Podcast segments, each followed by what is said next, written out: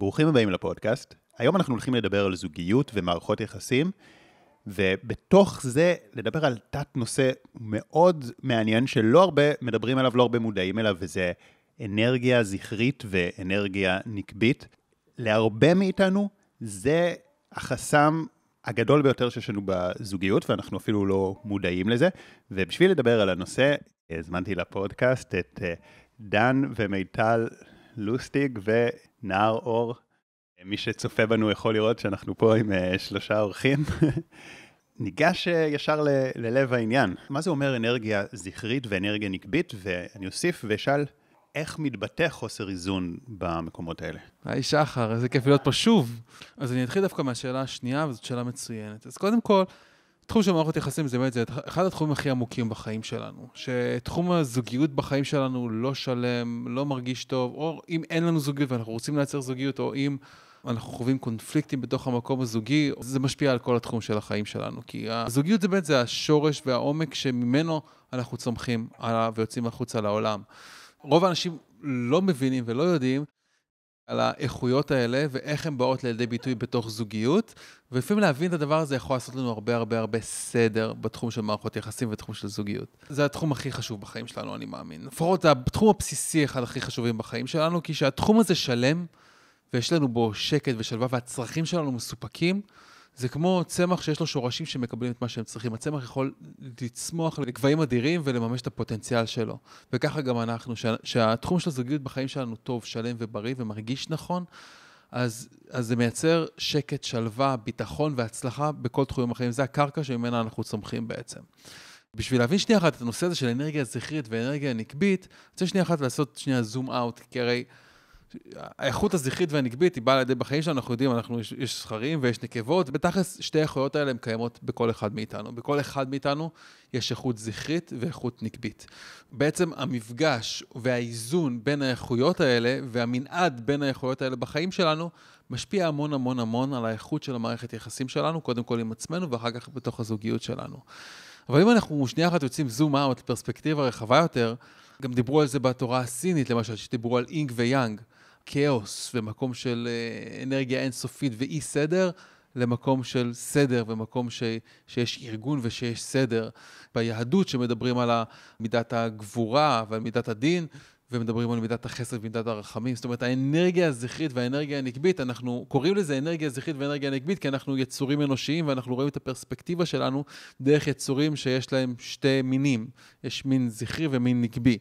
אז אנחנו לוקחים את זה לעולם המונחים שלנו, לאנרגיה זכרית ואנרגיה נקבית, אבל זה משהו שהוא הרבה יותר רחב, הוא מהיסודות של, ה, של הקיום, מהיסודות של הקוסמוס בעצם, של העולם. אוקיי, okay, עכשיו, אמרנו כבר על ההתחלה שבעצם חוסר איזון באנרגיות האלה, זה יכול להיות אחד החסמים הגדולים ביותר לזוגיות, ליצירת זוגיות, וגם אחד הדברים שגורמים להכי הרבה בעיות בתוך זוגיות קיימת. כן. אה, באינטימיות, בתשוקה, בריבים, בקצרים בתקשורת. כן. אז האם אתה יכול לתת דוגמאות למצבים שבהם חוסר איזון באנרגיות האלה גורמים לבעיות, או קצרים, או... אני אשמח, אבל לפני זה אני אגיד שאני, לגישתי, מאמין שהגורם השורשי הכי עמוק שמייצר תקיעות ביצירת מערכות יחסים ובשימור מערכות יחסים, זה דפוסים חוזרים שנמצאים אצלנו בתת המודע. הדפוסים החוזרים האלה שנמצאים בתת המודע משפיעים גם, בין היתר, על האיזון בין האנרגיה הזכרית והנקבית שלנו, זה נדבך אחד של מערכות יחסים שחשוב לדבר עליו, אוקיי? נבין שנייה אחת מה זה אנרגיה זכרית ואנרגיה נקבית במהויות שלנו. אז בואו נחשוב שנייה אחת על סביבה של כמה אלפי שנים אחורה. כשחיינו בתוך שבט, חיינו קבוצה של 100 אנשים בערך, גברים ונשים ביחד, ילדים והמבוגרים, והיה את המעגל הקרוב של בתוך השבט, איפה שנמצאים הבתים, סביבת המחיה. מסביב הייתה את הטריטוריה, מסביב לסביבת המחיה, את הטריטוריה של הליקוט, את, הצמחים שאנשים בעיקר היו מלקטות, ובסביבה הרחוקה יותר היה את כל אזורי הציד. גברים היו קמים, שהיו קמים בבוקר, שגרת הכפר, הייתה שגברים היו יוצאים לאזורי הציד ויוצאים לצוד בעצם. לכן, דרך אגב, התקשורת בין גברים, הרבה פעמים, או בין התקשורת הזכרית, היא תקשורת שהיא הרבה הרבה יותר תכליתית, מהירה, נקודתית, בכמה שפחות מילים להעביר את המסר כי גברים בעצם היו יוצאים לצוד, כל אחד היה הולך לכיוון אחר, והיו צריכים לדעת לתקשר ביניהם ביעילות, גם במרחקים גבוהים. באותו זמן הנשים היו נשארות בעיקר בתוך הכפר. וכשנשים היו נשארות בתוך הכפר, אה, או שיוצאות ללקט, אבל הם היו בתוך הסביבה, הם יצרו את כל ההוואי. הם יצרו את החיבורים בין אחת לשנייה. הם יצרו את המקום שדאג לילדים, את המקום החומל שדואג לילדים, והם יצרו בעצם את כל התקשורת ביניהם. בעצם כל התקשורת הנקבית היא תקשורת שהיא הרבה יותר עמוקה, הרבה יותר רגשית, הרבה יותר, הרבה יותר יוצרת חיבור, הרבה יותר מחברת בין אנשים ומייצרת אה, אה, תחושה של קרבה. והייתה תקופה שגברים יצאו להילחם, בעיקר בשנות ה-50. אה, גברים יצאו להילחם, והרבה הרבה גברים היו במלחמה. אם מסתכלים לפני המהפכה התעשייתית, מה שקרה זה שבעיקר הגברים היו יוצאים לעבוד, והם היו אחראים על הטריטוריה שמחוץ לבית, הולכים לעבוד ולהביא את, ה, את הכסף ואת האוכל, ואנשים היו בתוך הסביבה הפנימית. הם היו בעיקר דואגות לבית. אז איך זה ממש מתבטא באיכויות? איזה נגיד איכויות יש שהן יותר זכריות ואיזה איכויות יותר נקביות? האנרגיה הזכרית זה אנרגיה שיודעת להגיע מנקודה א' לנקודה ב'. אוקיי? זה האנרגיה הפרקטית שמאפשרת לנו לפתור דברים, לפתור בעיות בצורה רציונלית, הגיונית, פשוטה וברורה, אוקיי? יש כמו ים, אוקיי? אז האנרגיה הזכרית זה כמו סירה על הים הזה שיודעת להגיע מנקודה א' לנקודה ב'. אוקיי? התכליתי, הפרקטי, הישיר והפשוט והקל, אוקיי? והסדר והמאורגן. נגד זאת האנרגיה הנקבית, רוצה לתאר את האנרגיה הנקבית, מה? אני רוצה לקחת ולתת אה, מטאפורה שיכולה להעביר את המסר בצורה מאוד חזקה, שזה באמת הזרע והביצית. אני מאוד מאמינה שאם אנחנו מסתכלים על הביולוגיה שלנו, אנחנו יכולים ללמוד הרבה, גם על האיזון בין אנרגיה זכרית לאנרגיה נקבית. ואז האנרגיה הזכרית היא כמו הזרע, יש לו מטרה, הוא אמור ללכת ולהשיג את הביצית. הביצית מהצד שלה היא פסיבית, היא מעצם היותה ממגנטת אליה את הטוב ביותר. אז אפשר להגיד שאלמנט באנרגיה הנקבית זה שהיא אנרגיה שהיא יותר אה, נוכחת, יותר נמצאת, יותר פסיבית והאנרגיה הזכרית היא יותר משימתית. זה בגדול. אבל אם אנחנו נכנסים עוד טיפה לעומק של הדבר, האנרגיה הנקבית מה שמאפיין אותה זה שהיא תהליכית. היא מאפשרת בעצם אה, מכל לתהליכים להתרחש בתוכו. עוד מטאפורה לאנרגיה הנקבית זה אם, אה, אם אמרנו שהאנרגיה הזכרית היא כמו סירה בים, האנרגיה הנקבית היא כמו הים. היא כמו המרחב האינסופי של האפשרויות. היא כמו מרחב שממנו יכולה לנבוע יצירתיות. היא כמו האינסוף שאנחנו יכולים ליצוק בו מה שאנחנו רוצים וחולמים, ויכול גם לנבוע ממנו גם דברים מפחידים ולא ידועים, וגם דברים חדשים ומרגשים. היא הלא נודע. ואיך זה נגיד אז מתבטא באיכויות ובתכונות אצל בני אדם? אז אני אגיד, בכל דבר בבריאה יש אנרגיה זכרית ואנרגיה נקבית. זאת אומרת, גם אם אני אישה, יש לי גם אנרגיה זכרית וגם אנרגיה נקבית, לפחות בפוטנציאל, כן? יש לי אנרגיה זכרית ואנרגיה נקבית, וגם אם אני גבר, יש לי אנרגיה זכרית ואנרגיה נקבית. בכל דבר בבריאה יש את שני הכתבים האלה. כמו שהרפואה הסינית מדברת על יין ויאנג, ככה גם בעצם האיכויות האלה. כשהאיכויות האלה לא מאוזנות בתוכנו, איפה נפגוש את זה? במקום שהוא לא בריא בגוף שלנו, ואנחנו יכולים לפגוש את זה גם במקום שהוא לא בריא במערכות היחסים שלנו. במערכות היחסים הזוגיות שלנו זה ישתקף לנו, אבל איפה זה קיים בראש ובראשונה? במערכת היחסים שלנו מול עצמנו. לצורך העניין, אם אין לי איכות נקבית, אז לא יהיה לי חמלה לעצמי, ולא יהיה לי רכות, ולא יהיה לי מקום שמאפשר לעצמי לנוח ואם אני עכשיו לא מרגישה טוב אז אני אגיד לעצמי קחי כדור תתאפסי על עצמך ותצאי לעבודה במקום לתת לעצמי את המקום שכרגע הגוף שלי הרים איזה דגל ואמר כרגע אני צריכה מנוחה אנחנו יכולים לראות הנה היום בתור אימא לתינוק צעיר ילד גדל במנוחה כל דבר בבריאה צריך את הפעימה הזאת של התמלאות והתרוקנות וכשאין לי איזון באיכות הנקבית שלי אני לא מאפשרת לעצמי להיות מכל שמאפשר את הרכות ואת החמלה הזאת כלפי עצמי. אז בואו בוא נבין אה, רגע אחד איך החוסר איזון הזה בא לידי ביטוי אצל גברים ואיך החוסר איזון הזה יכול, יכול לבוא לידי ביטוי אצל נשים, יש יכול לזה כל מיני ביטויים. למשל, גברים שפחות מחוברים לאנרגיה הזכרית שלהם, יכולים לחוות הרבה קושי לעמוד על שלהם, להשיג את הדברים שהם רוצים, לייצר אנרגיה של תנועה, גם גברים וגם נשים דרך אגב, זה נכון לכולם. גם לייצר תנועה בחיים שלי, גם להיות יותר משימתי ופרקטי. אני יכול לפעמים להישאב יתר על המידה לתוך מערבולות רגשיות, זה דוגמה אחת. דוגמה שנייה, חוסר איזון באנרגיה נקבית, או חוסר באנרגיה נקבית יכול להתבטא בהרגשה כזאת שאני יכול להיות, להיות מאוד מאוד מצליח בעבודה שלי ולהשיג הישגים ו, ולהיות מאוד מצליח שם, וברגע שאני מגיע הביתה, קשה לי לעשות את, ה, את הרגע אחד, את, ה, את ההרפאיה הזאת. קשה לי להרגיש את המנוחה הזאת, את המקום הזה שאני יכול פשוט להיות אני כמו שאני. חוסר באנרגיה נקבית יכול להיות, יכול לבוא גם לידי ביטוי במקום שבתוך תקשורת עם אנשים, אני לא מרגיש שאני יכול להיות באמת מי שאני. ואני, קשה לי לנהל שיח עם הרגשות. קשה לי לנהל מקום של באמת חיבור לעצמי. אנרגיה זכרית, נכון, בעיקר מפוקסת בסביב, בטריטוריה החיצונית, היא מפוקסת בחוץ. הטריטוריה החיצונית זה גם מחוץ לגוף שלי. אני פחות יכול להבין מה באמת קורה לי בפנים, בתוך מאוויי הנפש שלי, וחלק מהאיכות הזאת של לראות את עצמי ולהיות מחובר לעצמי, זה איכות שהיא יותר נקבית במהות שלי, כי מתייחסת לטריטוריה פנימית. אצל נשים זה יכול לבוא לידי ביטוי ניתוק מאנרגיה נקבית, או, או, או קונפליקטים שקשורים לאנרגיה נקבית, יכולים לבוא גם לידי ביטוי בכאבי מחזור, באי סדירות של מחזור, ברמה הגופנית-פיזית, יכולה לבוא לידי ביטוי גם בכל מיני מחלות מהסוג הנקבי, בעיות נקביות, יכול לבוא גם לידי ביטוי גם בדברים שאמרתי קודם. חשוב לציין שבאמת אה, אנחנו רוצים לדבר על זה בהקשר של אה, זוגיות, אז בהקשר של זוגיות, אם אישה לא מחוברת לאנרגיה הנקבית שלה, יהיה לה מאוד קשה לייצר זוגיות, כי אני יכולה לדבר על עצמי. שכשאני לא הייתי מחוברת לאנרגיה הנקבית שלי, הייתי מאוד זכרית. אז הייתי מושכת לחיים שלי גברים שהם היו מאוד זכריים. ואז היינו נלחמים מי הזכר אלפא בבית.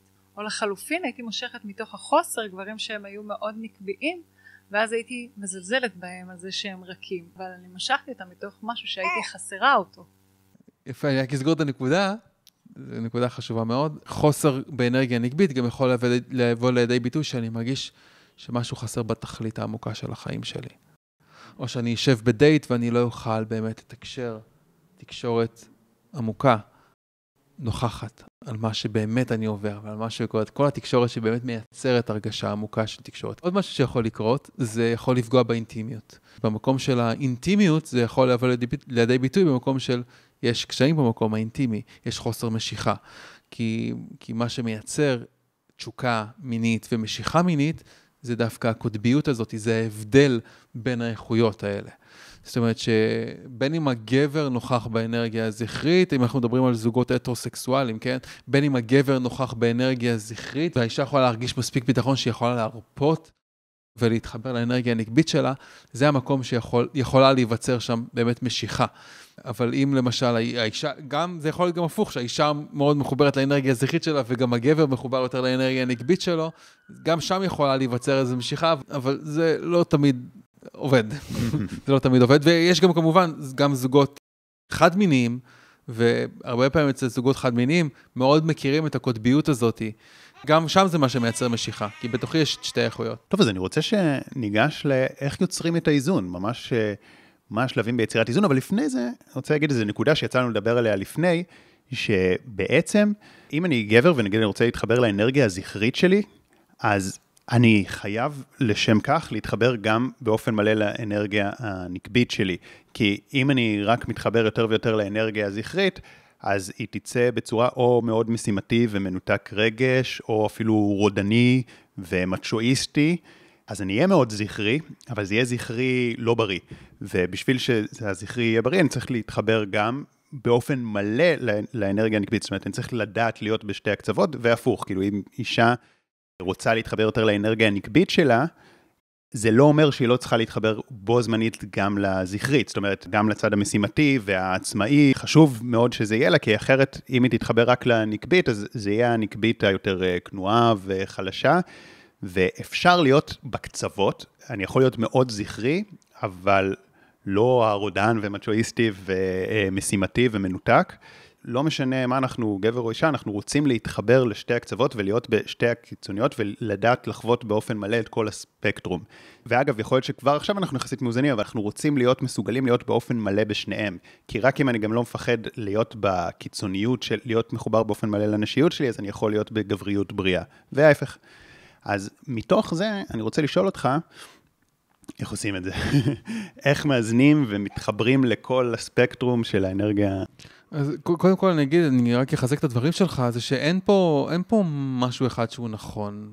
כולם. אין פה איזה נקודה אחת שאליה אני צריך להתחבר. כל אחד מגיע באופן מולד עם איזשהו איזון. יש אנשים שמגיעים עם 60% אה, אנרגיה נגבית ו-40% אנרגיה זכרית, ויש כל מיני גישות ש... שממש מדברות על זה, שיש איכות מולדת, ואז יש גם את האיכות הנרכשת. והאיכות הנרכשת היא כתוצאה ממה שראינו בבית כילדים, ותוצאה מחוויות החיים שלנו, בעיקר בגיל מוקדם. ויכול להיות שחווינו את ההורים שלנו בתור ילדים כאבא דומיננטי ואימא מבוטלת, או אימא דומיננטית ואבא מבוטל, וזה המודל שלנו לחיבור בין אנרגיה זכרית לאנרגיה נקבית. ואותן איכויות יהיו בתוכי על סמך הדברים שלמדתי בבית. ויכול להיות שבתור ילד חוויתי רגעים כאלה, ש, שאפילו יכול להיות שחוויתי רגעים שחוויתי אנרגיה זכרית אלימה.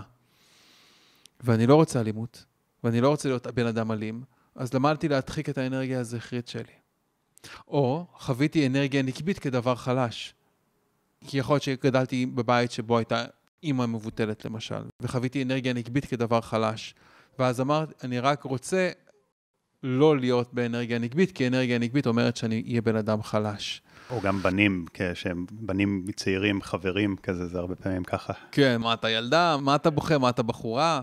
כן, כן. יופי. אני חושב שיש מקום מאוד מאוד uh, מעצים שגברים מסוגלים להיות מחוברים לרגשות שלהם בצורה כזאת שהם גם יכולים לבכות שצריך. גבר שמחובר לאנרגיה הנקבית שלו, אני חושב שיכול לתת את המתנות שלו לעולם בצורה הרבה הרבה יותר עמוקה וטובה. במיוחד אם הוא מחובר גם לאנרגיה הזכרית שלו. זה הנקודה באמת שחשוב לחדד אותה כמה פעמים, שזה שהוא מתחבר לאנרגיה הנקבית לא אומר שזה גורע מהאנרגיה כן. הזכרית. זה להפך, זה מאזן אותה. הוא עדיין יכול להיות סופר משימתי ומשיג, אבל בצורה מאוזנת, לא בצורה נכון. כאילו כוחנית. נכון. גם כוחנות זה דבר, ש... זו איכות שהיא חשובה בחיים. גם מקום כוחני זה נכון. מקום שהוא, שהוא חשוב בחיים שלנו. יש לזה מקום, אה, אבל זה צריך גם כן לבוא מתוך מקום מאוזן וקשוב.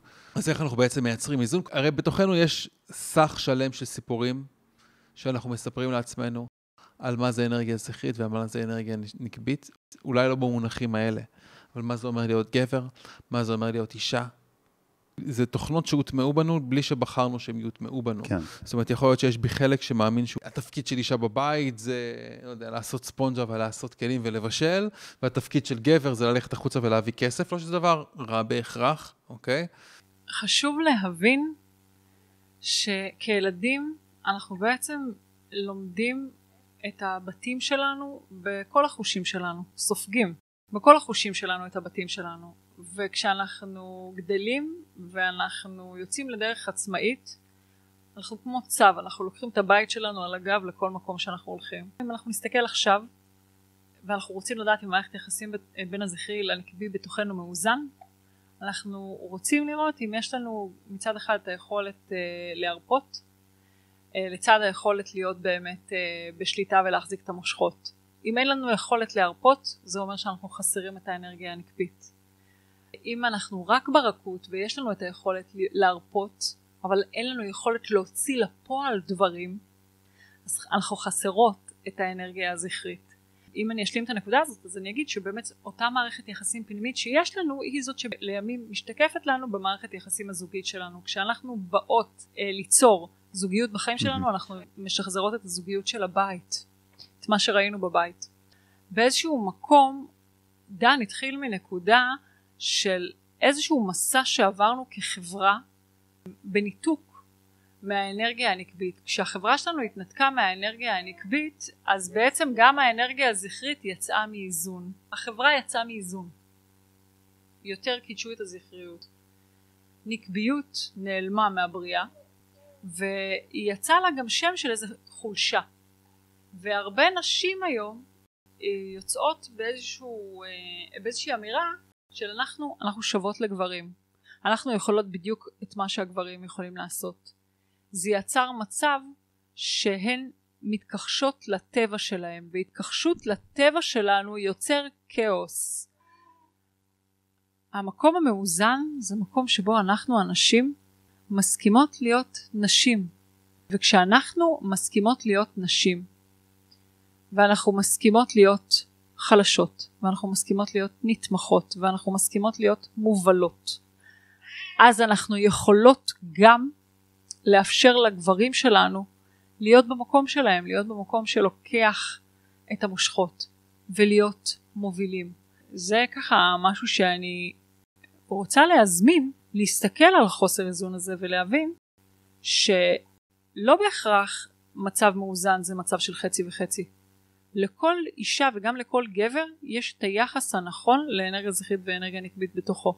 ולא רק שיש את המינון הנכון, יש גם את הזמן בחודש שבו אני יותר זכרית ואת הזמן בחודש שבו אני יותר נקבית וזה ממש קשור למחזור הווסת ולהורמונים של האישה. זה משליך על כל המערכות יחסים שלנו. כן, ואני חושב שאפילו יותר מזמן בחודש, אפילו בתוך אותו יום ובתוך מערכות יחסים שונות ותפקידים שונים, אנחנו יכולים להיות באנרגיה אחרת, זה באמת היכולת שלנו לא להיות חסומים מאנרגיה אחרת בגלל אמונות שקיבלנו מהחברה, או לא רק בגלל אמונות, אלא גם uh, טראומות שחווינו.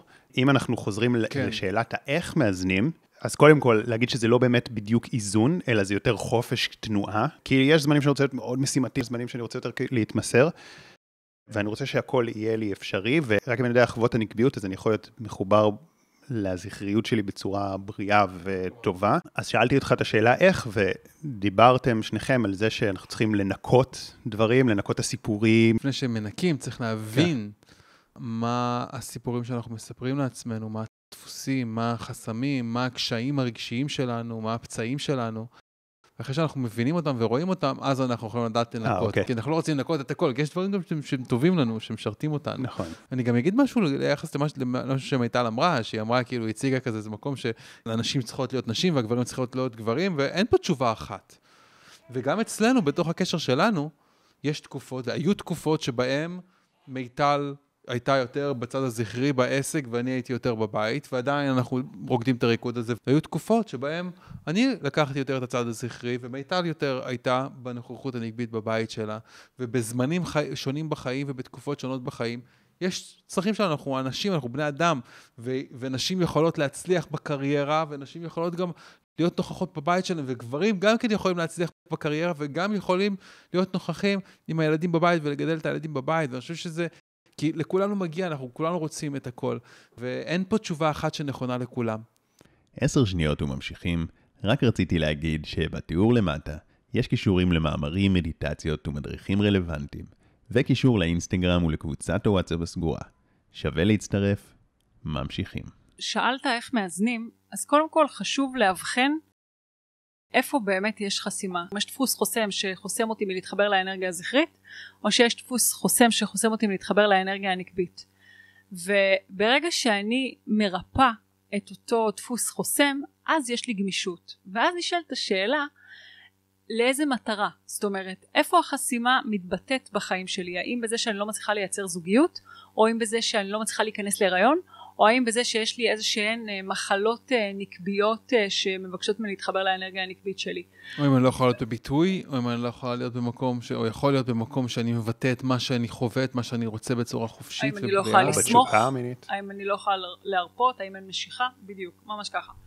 ואחרי שהבנתי את זה, אז באמת יש לי את הגמישות לנוע. וכשיש לי את הגמישות לנוע, אז האנרגיה הנקבית והאנרגיה הזכרית הם כמו כלים שיש לי בארגז הכלים שלי. שיש לי איזה משימה שאני רוצה לבצע אותה, אז אני שואלת כרגע, איזה אנרגיה יכולה לתמוך ביותר? האנרגיה הזכרית או האנרגיה הנקבית? אני יכולה להגיד לך, אה, מניסיון אישי שלי כמובן, אני תמיד מלמדת מתוך המסע האישי שלי. ואני הייתי מאוד זכרית ולא הצלחתי להיכנס לזוגיות ואחרי זה גם לא הצלחתי להביא ילדים לעולם ומתוך המקום הזה שבאמת הקושי שלי להתחבר לאנרגיה הנקבית שלי וזה שלא הבנתי אפילו את מה אני חסרה נולד באמת הפודקאסט שלי מאישה לאישה מעבירות את חוכמת השבט שחוקר מה זה האנרגיה הנקבית.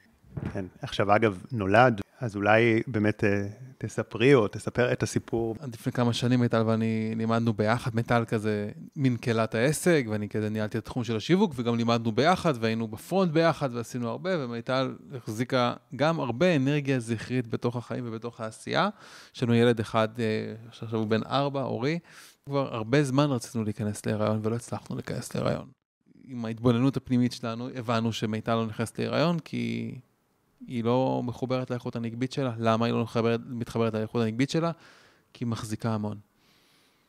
והיא, והיא מחזיקה המון גם את המקום הזכרי של לקחת את האחריות הכלכלית על הבית ועל העסק, אוקיי? למרות שנשאנו באחריות הזאתי, אבל ובסופו של דבר, גם בתור גבר, אני, אני אגיד לי מאתגר, שמיטל, במפגש העסקי שלנו, מיטל הייתה זכרית, ואז, ואני כאילו, אתה יודע, אני גם גבר, והרגשתי שוואלה, גם האישה שלי והיא גם הבוסית שלי, זה יצר לי הרבה קונפליקטים, וזה יצר לנו קונפליקטים, והבנו שזה לא נכון להמשיך ככה.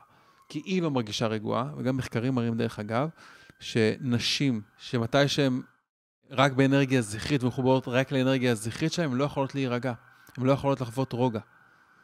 ודרך אגב, אצל גברים זה הפוך. גברים שנמצאים באנרגיה הנקבית שלהם, שיש להם הורמונים נקביים, לא יכולים להרגיש רוגע, לא יכולים להיות רגועים באמת. ומה שקרה, לקחנו הפסקה, עצרנו, עצרנו את הכל, ואמרתי לה, אחרי שיצאנו לחופשה ושחררנו את הדברים וקיבלנו חזון חדש לקשר שלנו ולזוגיות שלנו ולעשייה העסקית ומה מדויק ומה נכון עכשיו, אמרתי לה, עליי העסק, עליי הכסף, את לא צריכה לדאוג עכשיו על כסף, אני לוקח את האחריות הזאת עליי, 100% שלי, את תעשי רק מה שבא לך, רק מה שאת רוצה, תעשי. רק מה שאת, כזה. וזה אפשר לה באמת להירגע, והיא התחילה לפרוח, היא התחילה ללבלב, התחילה להיות לה טוב, היא נהייתה רגועה. יצאה עם התכשיט העוצמה שלה, יצאה עם הפודקאסט, התחילה לעשות מעגל אנשים, דברים שהיא אוהבת, ומחוברים למהות שלה, למה שהנשמה שלה ביקשה לעשות, כי היא לא הייתה צריכה עכשיו לספק סחורה או להיות אחראית על כסף. ואני יכלתי להיות נוכח באיכות הזכרית שלי, ואפילו לקבל עוד יותר את המקום שלי כגבר בבית, מה שאפילו עוד יותר, גם כן נעים וכיף לדעת ש... אני במקום הנכון, ואני מאוד אוהב את זה, וזה כיף. והעובדה שהיא נכנסה להיריון זמן קצר אחרי זה. ואני גם אגיד שהעובדה שהבריאה הוכיחה לנו שזה היה הדבר הנכון לעשות, כי ברגע שאני התחברתי למהות שלי, עברתי דרך המקום הזה של מה זה אומר עליי, מה זה אומר עליי להיות נתמכת, מה זה אומר עליי להיות מובלת, מה זה אומר עליי להיות חלשה, זה היה המון מקומות שהסכמתי לרפא אותם שזה לא אומר עליי כלום, זה אומר שכרגע הפוקוס שלי הוא בתוך הבית והוא צריך להיות בתוך הבית ובחרתי בזה. זה לא פגע בביטוי שלי אני עדיין נמצאת בביטוי מלא אבל הבריאה הראתה לנו שאת את הכסף הלכה למעשה חומר שייצרנו שנינו בהרבה עמל. דן ייצר לבד בקלות מאוד גדולה כשאני הסכמתי להיות מונחת על מקומי. הבריאה פשוט כזה הבהבה לנו אתם עושים טוב זה נכון לכם כן, זה קטע חזק, שכשאנחנו במקומנו, אז הדברים מסתדרים גם מבחינת שפע, גם מבחינת... כן. Uh... טוב, אז בואו רגע נוריד את הדברים למשהו שאנשים יכולים להתחבר אליו ולזהות אותו בתוך מערכת היחסים שלהם. איך זה בא לידי ביטוי במערכות יחסים זוגיות? אוקיי, okay, אז בוא, בוא נדבר על זה, שזה משהו שנחשפתי אליו uh, מדוקטור רומן גרי, בספר שלו החדש שיצא לאחרון, לפני כמה שנים, שבו הוא ממש מתאר את הגל של ההורמונים הנקביים במחזור של האישה, שקשור למחזור של האישה, וזה פתח לי דלת ענקית, לא יודע אם ידעת את זה, אבל לפני שאישה נכנסת או לווסת או לביוץ, מה שהיא עושה, היא רוצה להעלות את ההורמונים הנקביים שלה פי חמש. זאת אומרת שהיא צריכה להיכנס לאנרגיה נקבית פי חמש יותר גדולה, אוקיי? ובשביל שהיא תוכל לעשות את זה, היא צריכה להוריד את, את רמת הטוסטסטרון שלה, זאת אומרת, להוריד את האנרגיה הזכרית שלה. ובשביל שהיא תוכל להוריד את האנרגיה הזכרית שלה, מה, היא צריכה שהגבר שלה יעלה את רמת הטוסטסטרון שלו, את רמת האנרגיה הזכרית שלו, אוקיי? למה? כי היא צריכה שמישהו יגן על הבית, והיא צריכה לדעת שמישהו מחזיק את הדברים שצריך להחזיק בהם, אוקיי? מישהו שדואג שיש אוכל ושיש מים ושלא יתקפו אותנו ושלא, אה, ושאנחנו נהיה במקום בטוח, אוקיי? ובשביל שהיא תוכל להרפות לאנרגיה הנקבית שלה, ולעבור את הביוץ ואת הווסת באיזון הורמונלי נכון, זאת אומרת יותר באנרגיה נקבית, מה שהאישה תעשה, היא תעשה מבחן לגבר. ומה שיקרה ברגעים האלה, זה שזה קורה בדרך כלל שלושה, ארבעה ימים לפני השיא של הביוץ, או לפני השיא, האמצע של המחזור. ומה שיקרה, זה שהאישה תעשה איזושהי בחינה לגבר. זאת אומרת, היא, או שהיא תיכנס לדרמה, או שהיא uh, תבוא ותתחיל להאשים אותו על דברים לא קשורים, או שתתחיל להיכנס לאיזשהו גל של uh, לשטוף אותו, היא תצא עליו עם אנרגיה זכרית מאוד גבוהה, כי עמוק בפנים מה שהיא מבקשת, היא מבקשת ביטחון. עמוק בפנים מה שהיא מבקשת, היא מבקשת ביטחון. עכשיו, אם אני מגיע לתוך הקשר הזה, גבר, בריא, מחובר לעצמו, מחובר לאנרגיה הנקבית שלו, יש לו יכולת הכלה, ויכול להיות מחובר גם לחלק בי שיודע להוביל, אה, ואני המבוגר האחראי שבתוכי, אז אני רואה את הדבר הזה, ואני מבין, אה, אוקיי, מה שהיא מבקשת ממני כרגע זה יותר, היא מבקשת יותר ביטחון, כי היא רוצה להתחבר לאנרגיה הנקבית שלה. היא רוצה להתחבר למקום הנקבי שלה, כי זה הזמן שלה בחודש. ומה שהיא צריכה ממני כרגע זה ביטחון. ואז מה שאני יודע לעשות זה לתת את הנוכחות שלי בצורה מכילה, אוהבת ורואה. יכול להסתכל לה בעיניים ולהגיד לה, אני אוהב אותך גם שאת ככה. אני כאן, אני פה. הכל בסדר. כן. אבל אם אני מגיע לתוך סיטואציה כזאת, שהיא נכנסת לדרמה, עושה לי מבחן, מתוך מקום של ילד פגוע, עם, עם הפצעים שלי, באותו רגע, אני, מה אני שומע? מה שאני שומע זה אני לא בסדר. ומה אני מרגיש? שהיא לא רואה אותי, לא רוצה אותי, לא אוהבת אותי. כל כאבי הילדות שיש לי מול ההורים שלי או מול אימא שלי, נפגשים עכשיו בתוך מערכת היחסים. ובאותו רגע אני נהיה ילד. ואז היא לא יכולה לקבל ביטחון. ואז זה מייצר דרמות וקונפליקטים, וזה משהו שמפרק מערכות יחסים למשל. כן. זה אחד מהדברים, יש לנו אלפי אנשים שהגיעו, ש, ש, שעוברים אצלנו תהליכים של זוגיות, מכירים סיפורים לעומק של אלפי רווקים ורווקות שנכנסו לזוגיות, ואנשים שהגיעו עם מקום מאוד בעייתי במערכות היחסים שלהם. וכמעט כל הזמן זה מה שאנחנו פוגשים. מה שאנחנו פוגשים, מה שיושב שם בעומק, זה ילדים פגועים, אוקיי? שאנחנו מגיעים לקשר, לא מי שאנחנו היום, אנחנו מגיעים לקשר עם כאבי הילדות שלנו, ועם המטענים שאנחנו שורפים מהעבר שלנו. ומתי שאני מבין שזה לא היא גורמת לי לכאב הזה, הכאב הזה הוא קיים בי כי יש בי חלק שמבקש ריפוי. יש בי חלק שמבקש מענה, שמבקש ריפוי. אה, אז אני יכול לקבל פרספקטיבה בוגרת בתוך מערכת יחסים, ואז אני יכול לראות את הצורך שיושב שם מתחת לפני השטח. ואם אני יכול להגיע מבוגר האחראי שאני לתוך הקשר ולראות אותה, ולהיות נוכח, ולתת לה את הביטחון שהיא צריכה, מה שקורה זה דבר קסום. היא יכולה, היא יכולה להרפות. כן. כי היא יכולה לדעת שיש לה ביטחון. וכשהיא יודעת שיש לה ביטחון, שאני פה, שאני כאן, שאני רואה אותה, ושהכול בסדר, ושמותר לה להרגיש מה שהיא רוצה, והיא יכולה להיכנס לדרמות, והיא יכולה להיכנס לגלים רגשיים, ואני כאן, ואני בסדר, ואני לא בורח, היא יכולה להיות לה את הביטחון, שעכשיו, גם אם היא תיכנס להיריון ותשלים את תהליך הביוץ שלה והיא תיכנס להיריון, אני לא אנטוש אותה, אוקיי? אני לא אנטוש אותה ואני אהיה שם, שהיא תצטרך אותי. וברמה הביולוגית הרגשית העמוקה, זה עונה לה על צורך רגשי עמוק, ואז הלבבות שלנו בתוך הקשר יכולים להיפתח. כי, כי הבעיה, דיברנו על איזון אנרגיה זכרית ונגבית, הבעיה זה שאנחנו מסתובבים בעולם עם לב סגור. ויש מקומות שבהם טוב שהלב שלנו סגור, אוקיי? הבעיה מגיעה שאני רוצה לפתוח את הלב שלי ואני לא יכול. וזה מגיע בגלל חסמי הילדות שלי. ואני חוזר איתך עכשיו לאיך אנחנו באמת כן, אני אגיד, אני אגיד משהו אני חושב שזה זה אולי באמת העצה הכי חשובה שיש, כי לא משנה כמה אנחנו מרפאים את אה, פצעי הילדות שלנו בתהליכים, אה, בסוף הריפוי הכי חזק, אני חושב, הוא בתוך זוגיות. כן. אה, לפחות הריפוי של הדברים האלה. ו, וברגעים האלה של המבחן, קראת לזה מבחן, זה כן חשוב כן. להגיד, זה לא שבכוונה בוחנת, זה יותר כזה משהו לא מודע, זה יותר אינסטינקטיבי נכון. כזה, כי יש לה צורך בביטחון. אם ברגעים האלה שאנחנו יודעים לתת את הביטחון, זה מייצר גם ריפוי וזה ילך ויפחת, כן. ויהיה פחות כאלה בעתיד, וזה יוצר ריפוי גם בכל שאר תחומי החיים. כן. אגב, בכלל, זה, זה כבר אפילו מעבר לאנרגיה זכרית ונקבית, זה... זה באופן כללי פצעי הילדות שלנו שמתבטאים בתקשורת, וזה יכול להתבטא בדרמות, אבל זה גם יכול להתבטא בהתרחקות, וכי יש אנשים כן. שיש להם נטייה להיסגר ולהיעלם ולהתרחק ברגע שהם... הפצע עולה, וגם לזה צריך, אם אנחנו מהצד השני יודעים לא להתרגש ולתת את המקום, חוץ מזה שזה הופך את הזוגיות שלנו להרבה יותר טובה וקוטע מיד את כאילו, את הריב, או לא מיד, אבל מונע הידרדרות שלו, אה, זה גם אה, לדעתי מייצר ריפוי יותר חזק ממה שאפשר לייצר במדיטציה או במשהו אה, אחר. מדיטציה זה אחלה כלי לעשות, אבל... כן, כן, לא, ברור, זה שילוב של הכל. זה המגרש. אתה יודע, בתחילת הקשר שלנו, מיטל כזה, אחרי שהיה לנו איזה, יצאנו תקופה, ואז היה לנו איזה נקודת שבר, ונפרדנו, ואז פגשתי אותה שוב, ואז... ואז היא שאלה אותי, תגיד, למה אתה מחזה אחריי? מה, מה הכוונות שלך? שאלה מצוינת לשאול. מה הכוונות שלך? מה אתה רוצה? אמרתי לה, אני היום לומד את השיעורים שלי על זוגיות, ואני רוצה ללמוד אותם ביחד איתך, כי הנוכחות שלך בחיים שלי מפתחת אותי. לא אמרתי, אני רוצה חתונה, כי לא ידעתי אם, אם אני אתחתן איתה או אם היא תהיה אשת שלי כל החיים, אבל זה מה שרציתי, וזה הגישה שאיתה הגענו לתוך מערכת היחסים הזאת.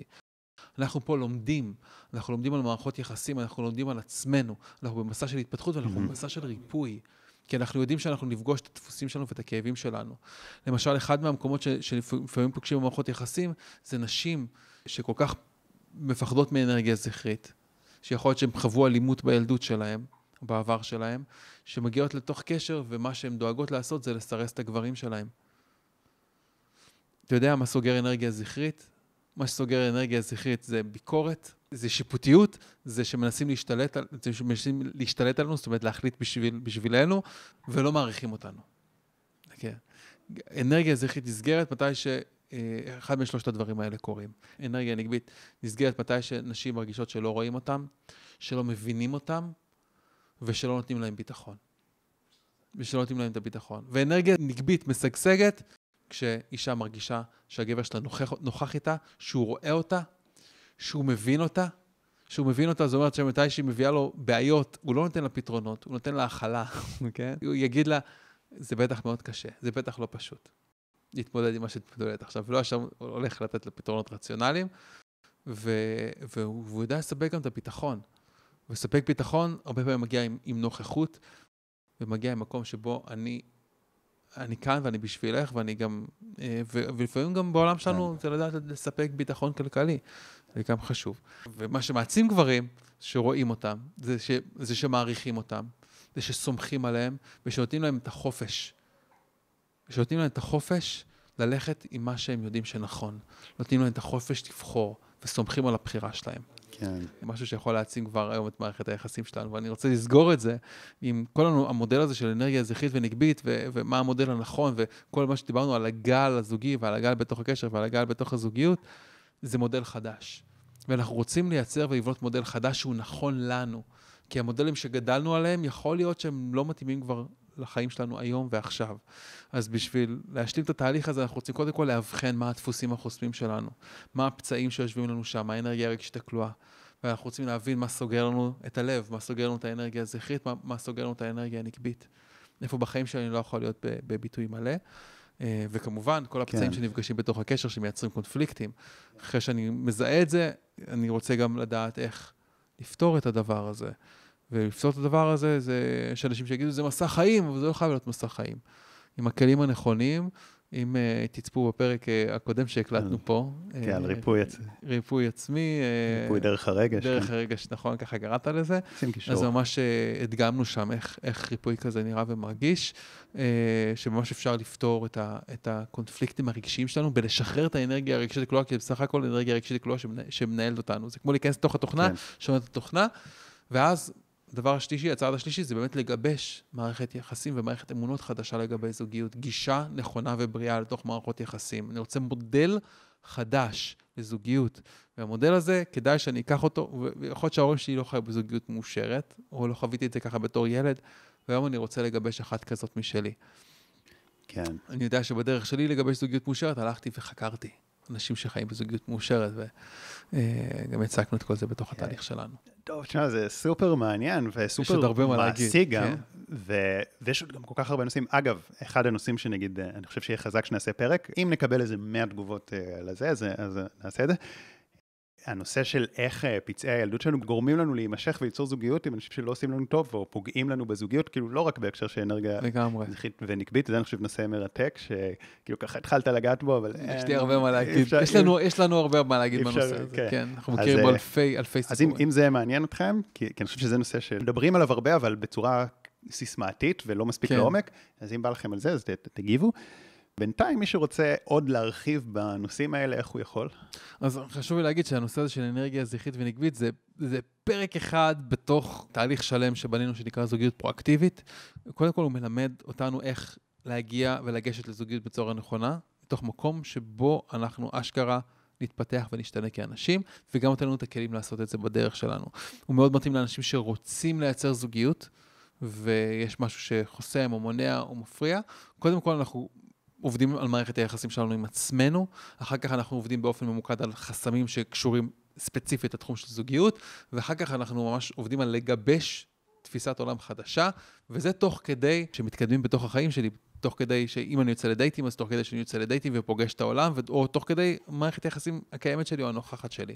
התהליך הזה אפשר כבר לאלפי אנשים לייצר זוגיות מדהימה בחיים שלהם, גם אנשים שהיו בזוגיות ושיפרו את הזוגיות הקיימת שלהם, חלקם גם החליפו מערכות יחסים, וחלקם גם, חלק מאוד גדול מהאנשים גם אה, היו בלי זוגיות, והיום הם חיים בזוגיות ממש טובה ומאושרת. אוקיי, נשמע תהליך אה, שבאמת עובד בצורה מאוד נכונה עם כל הרבדים השונים, ואני אשים קישור פה בתיאור למטה. פשוט תכתבו את שחר כהן בקוד קופון ותקבלו איזושהי הטבה מיוחדת. יאללה. וחשוב לי להגיד, אני הייתי מאוד מאוד רוצה לשמוע, לקרוא בתגובות, ואני אעבור על התגובות, אה, מה הדבר הכי משמעותי שלקחתם מהפרק הזה? דבר אחד שאתם שמעתם ואתם הולכים ליישם בחיים שלכם, הייתי מאוד מאוד שמח לשמוע. וואו, אה, יש הרבה, יש הרבה מה לקחת. טוב, אה, דן ומיטל פה שמאחוריי, אז אה, תודה רבה לכם. תודה רבה, שחר, על ההזדמנות. אתה יודע, אני מאוד מאמין שהריפוי בכלל של החברה שלנו עובר דרך הריפוי של מערכות יחסים ושל זוגיות. וואו, לגמרי. שיש לנו, אנשים יהיה להם בתים, והם יהיו רגועים ואוהבים בבתים שלהם, העולם שלנו ידע הרבה הרבה טוב. אז אני מאמין שאם שמעתם את הפרק הזה ונתרמתם ממנו, תפיצו אותו, תעבירו אותו הלאה לאנשים שאתם חושבים שזה יכול לעזור להם. לגמרי. תודה רבה על ההזדמנות.